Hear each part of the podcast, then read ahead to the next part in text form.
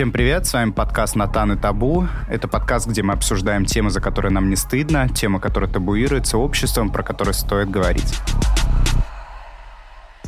Сегодня у меня в гостях Полина Милушкова, экс-ведущая телеканала «Дождь», а, который является иноагентом, а также автор подкаста «Что такое любовь». Полина, привет. Привет, Натан, рад тебя видеть. Полин, вот я был гостем твоего подкаста, и ты меня настолько вдохновила том числе для создания своего подкаста. Я слушал несколько твоих выпусков, твой подкаст называется «Что такое любовь?», и я вот хотел сегодня выяснить, почему ты решила вести подкаст а, на эту тему, у тебя столько много было выпусков на эту тему с разными гостями, ты с разных сторон рассматривала этот вопрос, и, наверное, главный вопрос, который хочу с тобой сегодня обсудить, ты выяснила, что такое любовь? Ну, давай начнем по порядку. Я придумала этот подкаст, э, я в прошлом году была в Абхазии э, зимой, я там была в санатории, лечила нервы, я подумала, что я хочу быть как героиня Бунина, которая уезжает типа в Гагры или в Абхазию лечить нервы. Собственно, в Гагры есть Абхазия. И я так и сделала. Я уехала туда, и там долго думала, о чем бы мне хотелось сделать какой-то свой личный проект. Я уже давно довольно работала на «Дожде» тогда, мне не хватало чего-то своего. И я поняла, что единственная тема, которая меня заводит всегда и везде, это любовь. То есть мне страшно интересно слушать чужие истории отношений, мне очень интересно читать книжки о любви, слушать музыку о любви. Я обожаю, например, жанр переписки известных людей, я обожаю читать чужие письма о любви. И я подумала, что если мне так интересно об этом, наверняка есть еще люди, которым тоже об этом интересно. Ну и все, я как бы придумала это и забыла об этом. И потом прошло какое-то время, я была в отпуске со своей подружкой, Сашей Перелетовой. Она работала на «Дожде» продюсером, и я ей рассказала об этой идее. Она говорит, блин, это так круто, давай мы сделаем, я буду продюсировать. Я говорю, слушай, супер, давай. И так мы начали вдвоем делать подкаст «Что такое любовь?». Довольно сложно было начать, потому что в чем суть подкаста? Я разговариваю с разными людьми разных специальностей, профессий, о любви с их точки зрения. И на самом деле сначала было очень сложно найти людей, не психологов, не психотерапевтов, которые готовы говорить о любви. Потому что в основном люди говорили, например, я долго искала парфюмера, хотела про любовь и запахи сделать первый выпуск я обращалась к людям, которые изучают запахи, и они говорят, ну, это тема, которую мы не можем сказать, это непонятное что-то, как это описывать с точки зрения науки. Вот, и в итоге нашла парфюмера Марию Тер, очень классно у нас получился выпуск. Короче, гостей было тяжело искать, на самом деле, первое время, но в целом отзыв сразу я получила довольно быстрый, не могу сказать, что все, даже мои там знакомые стали слушать подкаст. Многие его так и не послушали ни разу. Кто-то послушал там какие-то отдельные выпуски. Но подкаст точно нашел своего слушателя. Это люди, многих я не знаю, точнее, большую часть, они пишут мне обычно средства Инстаграм, и этот, э, короче, подкаст имеет свою какую-то ценность для меня и для людей, и поэтому я рада, что он есть. Ну, я с тобой абсолютно согласен на тему того, что твои самые близкие друзья и люди вообще еще не послушали мой подкаст, поэтому мне настолько это знакомо, я спрашиваю друзей, ребят, как вам мой подкаст, как вам мой проект, это так волнительно. И они такие, а, слушай, я еще не успел послушать, я обязательно послушаю, сто процентов. Вот я смотрел темы твоих выпусков, в том числе я обратил внимание, что у тебя даже был такой выпуск, да, это «Любовь в тюрьма», такой с некой даже вот политической повесткой, да? Ну, сложно как бы отрицать политическую повестку, когда ты в ней живешь, работаешь, работаешь на телеканале «Дождь». Это, кстати, был очень классный выпуск. Он привлек э, как раз моих коллег, которые не слушали мой подкаст, они послушали его в первый раз. Я тогда говорила со своей коллегой, Ксюша Мироновой, ее жених Ваня Сафронов сидит э, в Лефортово по подозрению о госизмене. Угу. А, такие дела обычно закрыты, то есть ты не можешь получить никакой информации, за что, почему, что произошло. Его держат там очень давно, ему не предъявляют обвинения. И так как мы с Ксюшей работали каждый день бок о бок, я видела, как она собирает посылки, как она пишет письма, как она получает письма, я, конечно, не могла не поговорить об этом, потому что еще мне кажется, что вот есть такой даже специальный термин в России «ждули», да, это женщины, которые ждут своих мужчин из тюрем, и это довольно большой пласт людей, да, у них есть своя, это практически субкультура, у них есть своя группа ВКонтакте, они друг друга поддерживают. Я мало знаю мужчин, которые ждут женщин из тюрьмы, но вот женщин, которые ждут в России мужчин из тюрьмы, знакомятся с ними по переписке, периодически зная, что они в тюрьме, и вообще там прощают, обнимают и так далее, их очень много. И я, конечно, не нашла какую-то женщину, у которой муж сидит, я не знаю, за убийство любовницы. Есть такие истории, жен... жены все равно их ждут. Ну, наверное, любовницу убил, не считается как бы.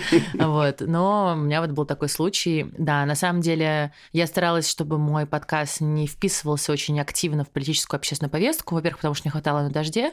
Во-вторых, потому что, мне кажется, важно любовь показывать с разных сторон.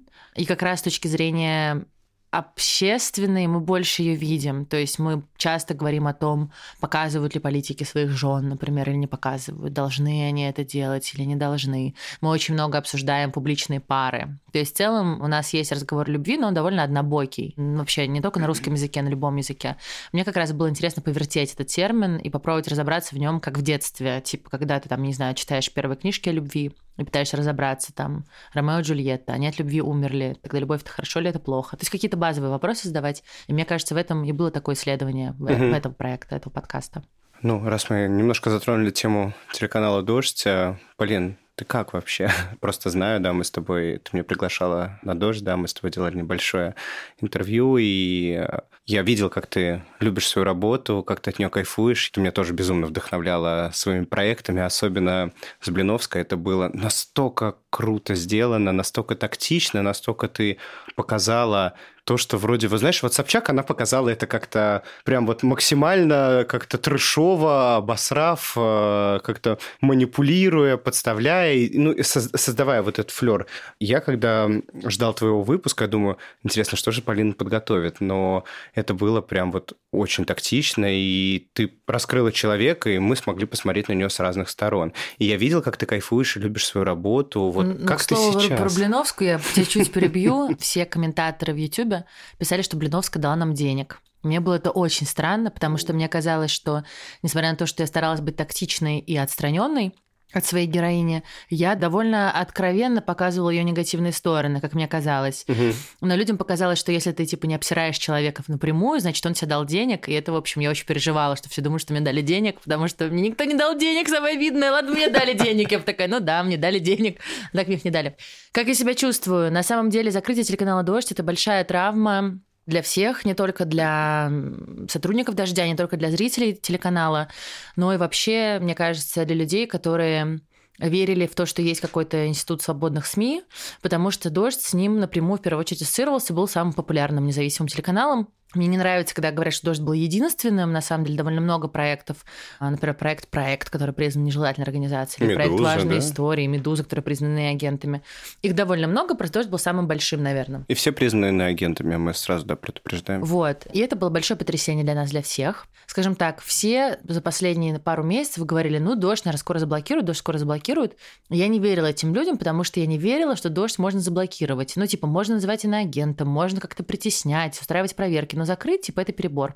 Когда дождь э, заблокировали, я была дома, у меня был легкий сотряс, так случайно получилось, я, короче, все время спала. Ну, защитная реакция Защитная такая, психика, реакция, конечно. Ну, собственно, началась спецоперация, у меня на это среагировала психика, добавился дождь, заблокировали дождь и сказали, вот, типа, в 11 будет собрание, я думаю, надо поехать. Потом поняла, что я физически не могу доехать, думаю, ладно, подключусь к зуму. И я уснула. То есть, короче, было собрание, я его проспала, я проснулась на следующий день часов 12 дня, и все уже эмигрировали. И я такая, окей, Быстро. все эмигрировали, что делать? Ну, все, все просто брали билеты на ближайшие рейсы. В течение двух дней уехали все. Я стала думать, что делать. Сначала я думала не делать ничего, потом меня начали накручивать все близкие, не близкие, говорить, что если все уехали, значит, это не просто так, тебе тоже нужно уехать. Я попыталась уехать в Финляндию, угу. потому что я подумала, что я не хочу ни в Стамбул, ни в Грузию, я хочу в страну, где есть, у меня там живет часть семьи и мне показалось это более безопасным.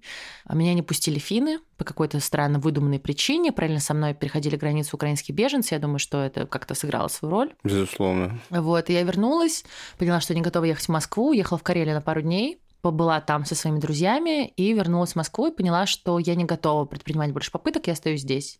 Первые дни я помню, что я выходила на улицу, не понимала вообще, куда мне пойти. Это было очень странно. Я сразу придумала себе кучу дел. Я начала ходить в спортзал, я пошла в автошколу. Я решила удалить все зубы мудрости, которые я не могла удалить из-за работы, потому что это там опухшее лицо и так далее. Я решила делать все то, что я не могу делать, не могла делать во время работы. Первое время я вот выходила там, грубо говоря, стоматолога в 3 часа дня и понимала, что я просто не понимаю, что мне делать, куда мне пойти. Я ходила по улицам, это было очень странно. Я стала ходить э, пешком днем, и там были либо пенсионеры, которые ровно, мне кажется, у них также строился день, то есть они просыпались, видимо, ели и шли гулять. Ты изучила пенсионерский маршрут. Пенсионерский маршрут и мамы с колясками. Вот это были, это были главные мои конкуренты за лавочки у пруда. Было довольно холодно, был март, это зима, зимний месяц в Москве. Вот, и я, короче, ходила туда-сюда, как-то жизнь начала восстанавливаться, естественно, это свойство нашей психики, мы привыкаем ко всему, в том Безусловно, числе к потерям. Да. Наш мозг не может долго испытывать вот этот стресс, он начинает вот трамбовать. Да, и вот мой мозг начал трамбовать этот стресс, появились какие-то проекты, вернулась часть друзей, которые были в эмиграции, соответственно, стала там с кем видеться, с кем выпить кофе, это тоже очень важно, конечно, потому что это часть твоего, как бы, твоей реальности, которая, если исчезает, это очень тяжело.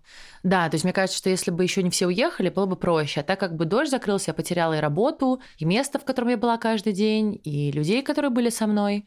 Это слишком большая перемена, слишком большая потеря. Резко, Ещё- конечно, это все. Да, еще на фоне как бы идет э, спецоперация так называемая, ты не можешь не подключаться к новостям, каких-то страшных там ужасах, изуверствах. И это все очень тяжело было. Сейчас стало легче. Во-первых, начался май, а май прекрасный месяц, чтобы пить шампанское на улице. Как мы это делаем сейчас с тобой в студии. Как мы это делаем с тобой сейчас в студии, давай чокнемся, не постесняемся этого. Чин-чин. Поэтому стало легче, появились какие-то проекты, не совсем те, к которым я привыкла, но сейчас, когда у людей вообще нет работы, я рада, что им появилась хоть какая-то работа. В общем, как-то я пытаюсь жить. Мгм. А у меня, знаешь, такой сразу вопрос. Вот есть же вот телеканал «Дождь», да, вот он такой самый известный, а я знаю, что есть еще «Серебряный дождь». Почему вот как бы их не, это, не прикрыли, не закрыли?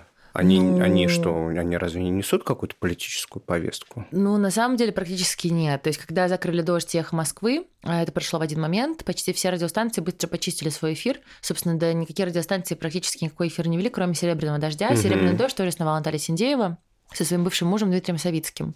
Потом они расстались, она сделала свой телеканал «Дождь» со своим новым мужем Сашей Винокуровым. В целом, мне кажется, они, во-первых, не так транслировали спецоперацию, потому Мгм. что «Дождь» был единственным телеканалом, который вел прямые эфиры, без круглосуточные у нас были прямые эфиры в тот момент о спецоперации. Так, конечно, никто не делал. «Медуза»? Ну, все-таки Медуза не вела прямые эфиры. Ага. То есть Медуза делала материалы, безусловно, но мы включали обе стороны, мы включали людей из Киева. Ну, то есть э, Дождь делал реально очень большую работу, которая была очень ценной, но, к сожалению, и запретной да, для нашей реальности.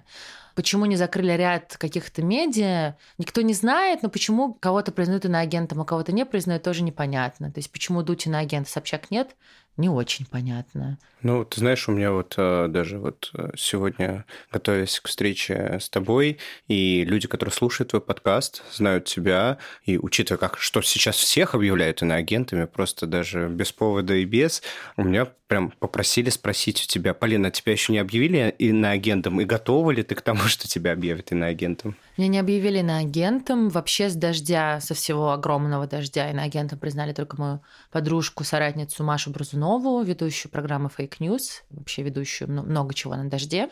По какому принципу это происходит, тоже непонятно. То есть не объявили иноагентом главного редактора телеканала «Дождь», креативного продюсера, владелица телеканала «Дождь». Объявили только Машку. Э, Я думаю, что может быть связано с тем, что Машка самая популярная, э, потому что у Машки мгм. был самый большой телеграм-канал, о нем много писал Дудь. Может быть, поэтому выбрали Машу.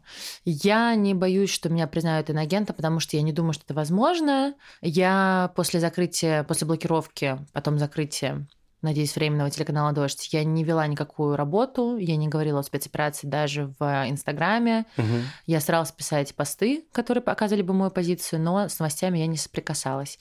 Поэтому я не боюсь, что меня признают иноагентом. Очевидно, что они пошли сейчас по крупным фигурам. А Для них важно прикрывать ютубовские фигуры. Не знаю, например, что будет с Катериной Гордеевой, которая берет большие интервью на тему и не стесняется называть ее так. Варламовым. Варламовым, да. Ну, в общем, есть еще много людей, намного известнее больше меня, которых сначала признают, и потом, может быть, дойдут до Полинки. В общем, чем известнее вы становитесь, тем больше у вас шансов стать иноагентами, да, Полин? Абсолютно так это и работает. Ну что ж, все-таки вернемся, да, к твоему подкасту и теме, которую ты изучаешь. Что ты вот для себя выяснила э, во время встречи с гостями, изучения этого вопроса? Для себя ты выяснила, что такое любовь? Что для тебя вообще является любовью? Когда я запускала этот подкаст, я была в такой довольно странной личной ситуации. Я сильно влюбилась в человека, с которым я не могу быть. Так с некоторыми людьми бывает. Вы не могли быть вместе, он был занят, у него был приоритет немножко другой. А у нас с ними не было никаких отношений, но я в него влюбилась. Неразделенная любовь? Это не так принципиально. Мгм. Это может быть неразделенная любовь, это может быть любовь, допустим, условно на расстоянии, где человек решает, что расстояние для него это проблема, Мгм. не хочет этой любви. Мгм. Это человек, это может быть любовь занятых людей, да, люди заняты встречают кого-то другого.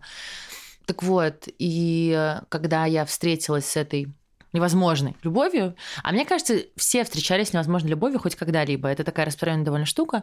И я э, встала в такой тупик, потому что я человек романтичный, и я думаю, что любовь, она типа дается откуда-то сверху. Мгм. Это можно называть там Богом, Вселенной, стрелами Амура, чем угодно. Судьбой. Судьбой, да. И я подумала, так, что же такое происходит, если любовь есть, а она невозможна? Тогда что же такое любовь? Это была твоя первая любовь? Это не была моя первая любовь, но как-то вот в тот момент э, много чего схлестнулось в моей жизни, и эта любовь меня сильно... э, Даже не могу сказать, не хочу, не хочу называть это любовью, давай это чувство, Мгм. очень сильно меня Эмоции, как-то да, задело. гормоны. Да, да, может быть, это были гормоны, действительно.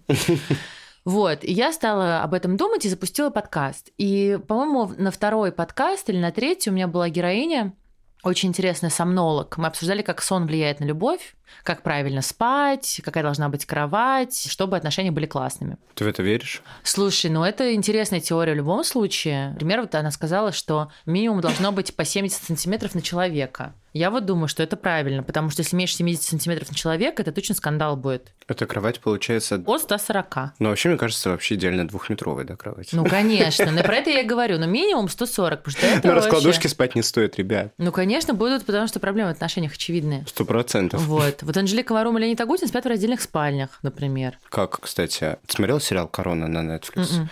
Это про нашу королеву Елизавету. Ну, не нашу. а Нашу, англи- мне очень понравилось. Нашу. Ну, нашу королеву Елизавету. Английскую. Вот я когда смотрел этот сериал, там прям такая биография, да, а они тоже с принцем Уильямсом спали в раздельных этих палатах. Ну, вообще, довольно распространенная в королевских семьях, мне кажется, практика. Вот, скорее, она в современных реалиях не очень принята, но вот Леонид Агутин и Варум не стесняются, говорят об этом. Сразу вспоминаю песню «Послушай, все в твоих руках», и даже я... а, Ну, они спят в раздельных кроватях. Ну, извини меня, поэтому до сих пор вместе. Короче, я каждого героя спрашиваю, что такое любовь. Это такой мой последний вопрос, как Я там, помню. как Дудь спрашивает, в чем сила, или раньше он спрашивал, что ты Сколько сказал? вы зарабатываете? Ты- Нет, он, он сначала спрашивал, что бы ты сказал Путину, если бы ты оказался перед ним, потом в чем сила. И она сказала мне, мне надо подумать, а что вы об этом думаете? Типа, что вы думаете такое любовь? Очень странный вопрос на вопрос. Ну, так произошло, и я стала думать о том, э, что это для меня, и первое, что у меня возникло в голове, это абсолютное принятие. Принятие на уровне эмоциональном, физиологическом, физическом, каком-то космическом, короче, на любом уровне. Так как, дорогие слушатели, вы знаете, что я психоаналитик, психотерапевт, а у нас на факультете сексологии говорили о том, чтобы между людьми был полный матч, и они должны совпасть по трем критериям. Первый – это физиологический, то есть человек тебе полностью нравится, тебе нравится визуально, он, его запах. Второй – это психологический, что вы на одной волне, да, ментально на одной волне. И третий – это либидиозный, да, сексуальный. И вообще по этой теории очень редко по всем трем критериям распадать что-то выпадает. И, соответственно, в этом и суть отношений, что вы работаете да, над тем, что выпадает. Но не всегда получается доработать, и отношения иногда заканчиваются, как мои отношения, которые продлились 7 лет.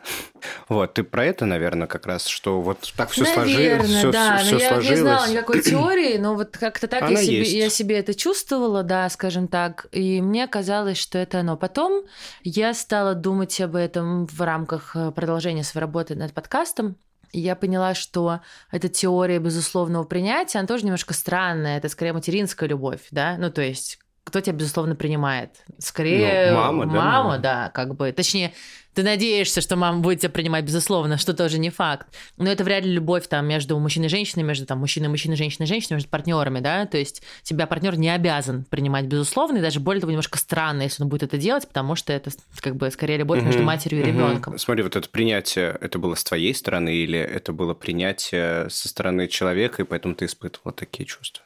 Это было вот от тебя шло это или была от, от человека? штука. Ага. И в тот момент, вот, э, когда я испытывала это непонятное чувство, я сформулировала это для себя как то, что мы говорим на одном языке. То есть Мгм. мы все говорим на разных языках, хоть нам кажется, мы все говорим на русском языке, мы все говорим на разных языках. Для нас разные слова, значит, разные вещи. То есть, например, если мы сейчас с тобой будем обсуждать, что для нас значит любовь, скорее всего, мы дадим разные определения. Ну, сто что для нас значит, там, я не знаю, секс, дружба. Хорошо, даже слово, да, что Хорошо, такое хорошо. ответственность, куча, куча Конечно, понятийного интерпретация у аппарата всех разного, у да. нас будет разная. Мне раньше всегда казалось, что когда вы с человеком больше общаетесь, например, там, понятно, что с моими близкими людьми, он все равно разный язык, я просто лучше его понимаю, их Мгм. язык, потому что мы больше общаемся, Мгм. да, ты как, я не знаю, чем больше ты будешь общаться на английском языке, тем лучше ты будешь понимать английский язык, тем больше ты будешь общаться с своей подружкой Катей, тем лучше ты будешь покупать Знаешь, я с детского язык сада- Кати. Да, извини, что тебя перебил. Я с детского сада учу английский язык, и мне кажется, я до сих пор вечный бигинер. Ну да.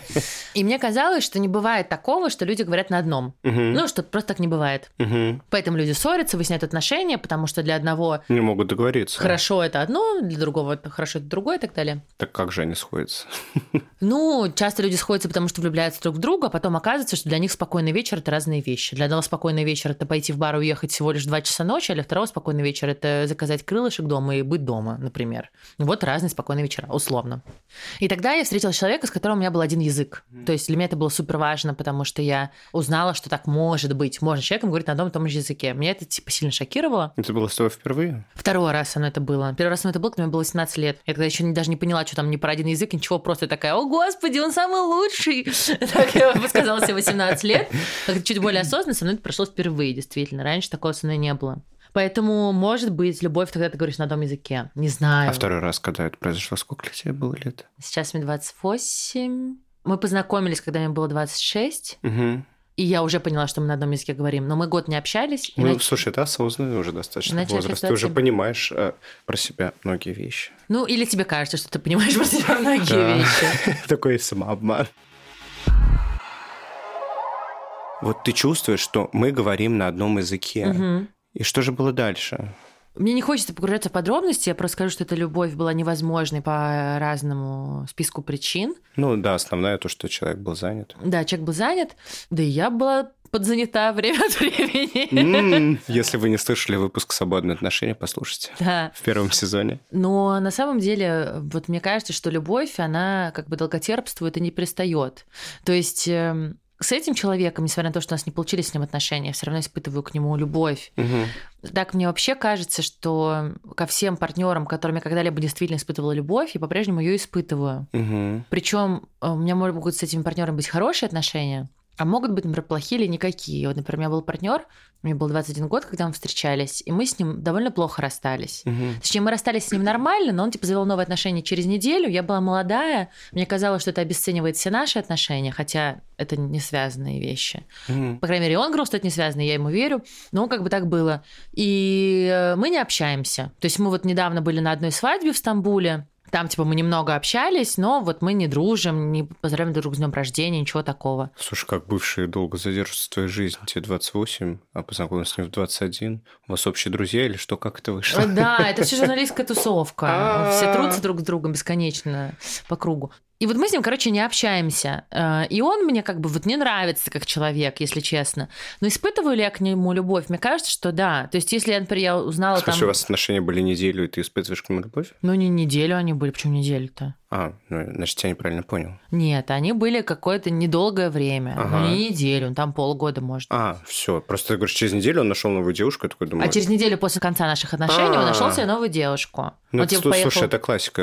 Из, из одних отношений выпрыгнуть в следующее. Ну, у меня просто такого никогда не было, потому что вот, я никогда меня, не верю. во- во- вот у меня сейчас так закончились отношения, я запрыгнул сразу в новые. Не знаю, чем это кончится, но очень интересно. Я страшно завидую таким людям, потому что мне никогда так не получалось, и я все время думаю, как так, как, вас, как, вы, как вы это делаете вообще? Да как, как? Да как это само так вышло? Вот все так говорят, а мне ни разу само так не выходило. Я как расстаюсь, а потом еще годы страдаю, мне кажется. Ну вот, вот знаешь, это проблема какого-то... Ни в коем случае не про тебя сейчас говорю, я просто слышал, да, что вот надо вот расстаться, и терапевты, да, многие психотерапевты говорят о том, что вот надо это прожить. Я вот абсолютно с этим не согласен, что надо это прожить, переболеть, попиздострадать, но нету какого-то готового решения, как это нужно сделать. Вот как тебе в этом комфортно, так ты и делаешь. Вот я, входя в свободные отношения, э, в итоге они закончились тем, что это был просто мягкий способ выйти из отношений. Я нашел свою любовь, да, наверное, могу сказать так, да, я нашел свою любовь,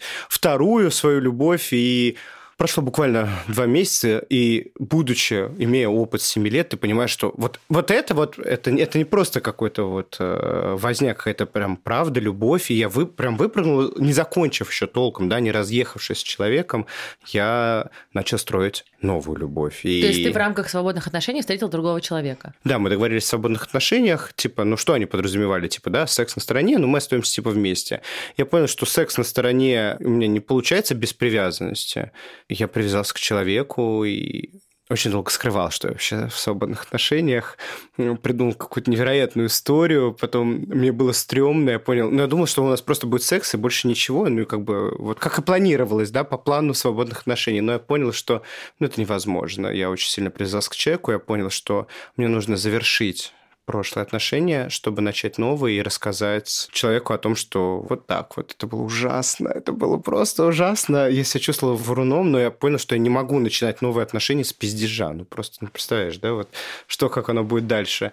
Ну, вот как-то так. Я выпрыгнул из старых отношений в новые, и я кайфую. Что мне почему-то многие говорят, ты что? Ты вот не пережил вот этот этап, вот надо это осознать, надо принять. Мне кажется, отношения закончились гораздо раньше, просто никто не мог взять на себя ответственность за то, чтобы разойтись. Ну, типа, как-то сказать друг другу, слушай, ну вот, ну, уже, уже как бы все.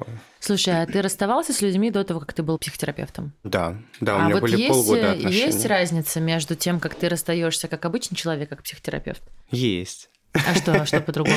Ты знаешь, у меня были до, до того, как я стал психотерапевтом, и до того, как у меня вот эти были длительные отношения на протяжении 7 лет, у меня были отношения на протяжении года. Я был тоже молодой, мне было это вот с 20 до 21 года. Такая вот юношеская любовь была.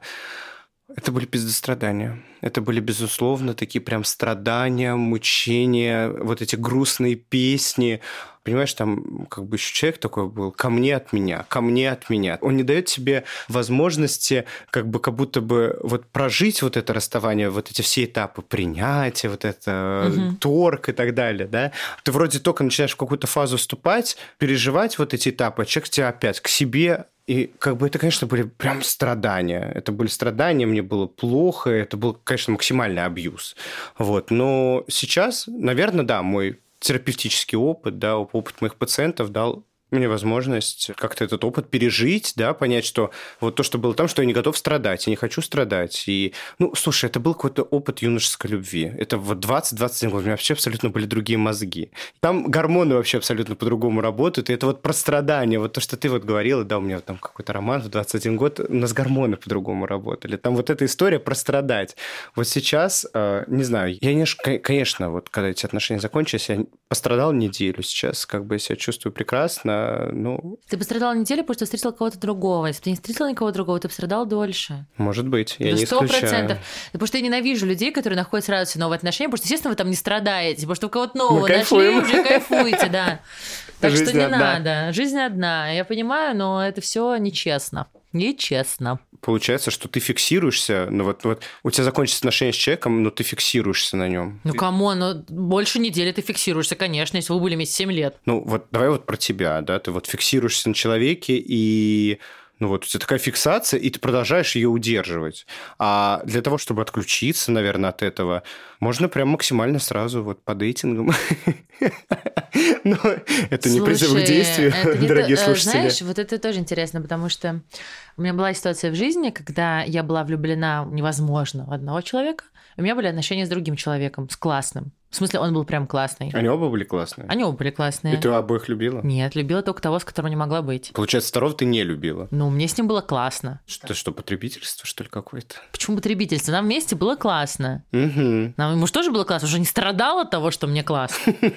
Вот, и тоже у меня такое было. И это не всегда помогает избежать фиксации на другом человеке. Согласен. Мне в моей бывшей любви, в моих бывших отношениях тоже было очень классно. Это было очень классно, это было очень круто, это вообще охренительный был опыт. Но когда вот отношения заканчиваются, я считаю, что вот все, что вы могли дать друг другу, вы дали, вы выросли в этом, вы друг друга взрастили, ваша как будто бы, ну, пускай это будет бредятина, конечно, полнейшая, что как будто ваша кармическая задача друг перед другом выполнена, и типа люди расходятся. Я верю в кармическую задачу.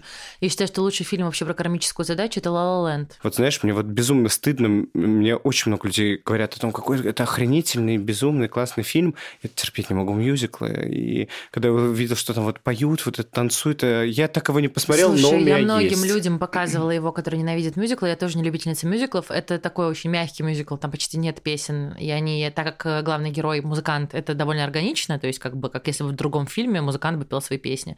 Но это лучший фильм. Вот, э, друзья, если вы хотите посмотреть фильм про кармическую задачу, про отношения, это вот явно про La La Land. Там просто кармическая задача звучит довольно стрёмно, а в La La Land это очень понятно показано, как люди дают друг для друга лучшее просто. И вот в этом их задача их отношений. Ну, мне кажется, что мы встречаем людей, когда встречаем, влюбляемся в человека, мы видим в нем то, чего нет в нас, то, чего нам не хватает. Вот мы как бы у него учимся, да, есть же такой вот э, в психологии там, термин, да, это, это вот социального обучения, много психологов исследований было на эту тему, что мы обучаемся за счет других людей, за счет социума, ну и как бы это логично, да, вот родители нас учат всему, и мы потом вот с детства, обучаясь всему этому, тащим свою взрослую жизнь там, со всякими травмами и, и не только.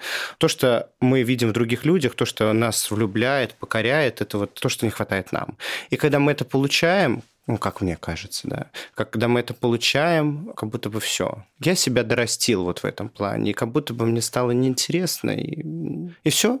Потому что вот я писал пост на тему, что на, на тему измен, и у меня был подкаст на тему измен, что очень странно, да, когда люди в 16 лет женятся и живут до 90 лет. Ну, типа, Люди могут за свою жизнь влюбляться несколько раз, и что это такая вот серийная моногамия, и что согласен ли ты с утверждением, что у всего есть конец, да, и что любовь тоже не вечна? Это интересный вопрос. Я человек, который плохо относится к концам. Например, я не досматриваю любимые сериалы чаще всего. Э, Я, например, не досмотрела «Доктора Хаус». Это был первый сериал, который мне очень понравился, потому что я не хочу как бы его заканчивать. И вот у меня с э, заканчиванием каких-либо процессов довольно сложно, поэтому мне, например, так тяжело далось «Закрытие дождя» или чего-то такого.